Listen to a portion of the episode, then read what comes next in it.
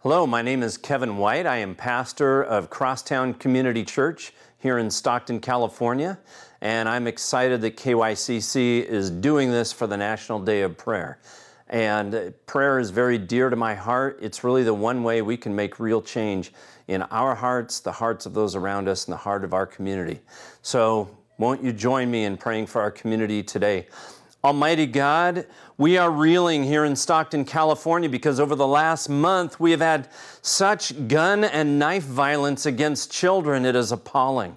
And Lord, the darkness seems to be creeping in all over the place. And Lord, there are those who are trying to get rid of the police department when it's the police who intervened and stopped these attacks. And Lord, there are those who say, oh, you shouldn't witness to what you saw. You're a snitch. Lord, those are the criminals who don't want accountability. And Lord, the darkness seems to encroach all around us. And the world just seems to be a more violent and hateful place. And yet, Lord, you have called us to be here. You have placed us in our churches, in our community, in our workplaces, in our schools for such a time as this. And so, Almighty God, I ask that you would bring courage and hope to those who have put their faith in the name of Jesus. And Lord, I ask that you would put the name of Jesus on the hearts of those who don't know him, who don't know where they will turn and find hope. Lord, we ask that you would put the word of their testimony on the lips of the saints so that they will be quick to share the reason for the hope that we have to a lost and hurting world. Almighty God, you said we are the light of the world, and a light isn't put up on a hill just to be hidden, but to shine. And Lord, light is useless in the bright, in the bright places, in the places of, of broad daylight lights are most valuable in the dark places. And so, Lord, the darkness around us calls for light to come forth.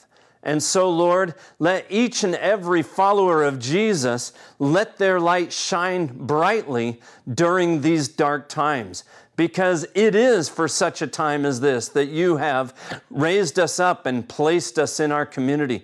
Lord, I thank you for the pastors and worship leaders and, and prayer leaders across this city and county and state who are stepping up and standing hand in hand saying, Yes, we will not bow to any other name but the name of Jesus, because there is no other name by which we are saved. And so, Lord, let us shine brightly.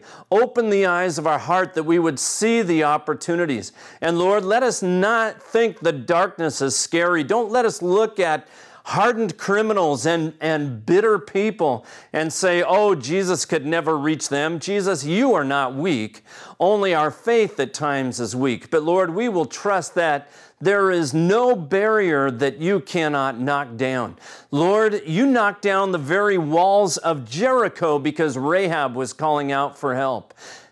And you knocked down the walls to get to her and to rescue her. How many more people around us, oh God, are crying out to you for help, are crying out to you uh, for hope, asking if you are real and if you really care about them. Lord, you've given us the answers to those questions because in Christ it is always yes and yes and amen.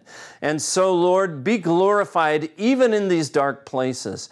Lord, fill up our hearts and compel us to go so that we can't stay home. We can't stay where it's supposedly safe because, Lord, outside of your will is not a safe place. And your will is that the workers be cast into the field to reach the hurting and the lost and the brokenhearted.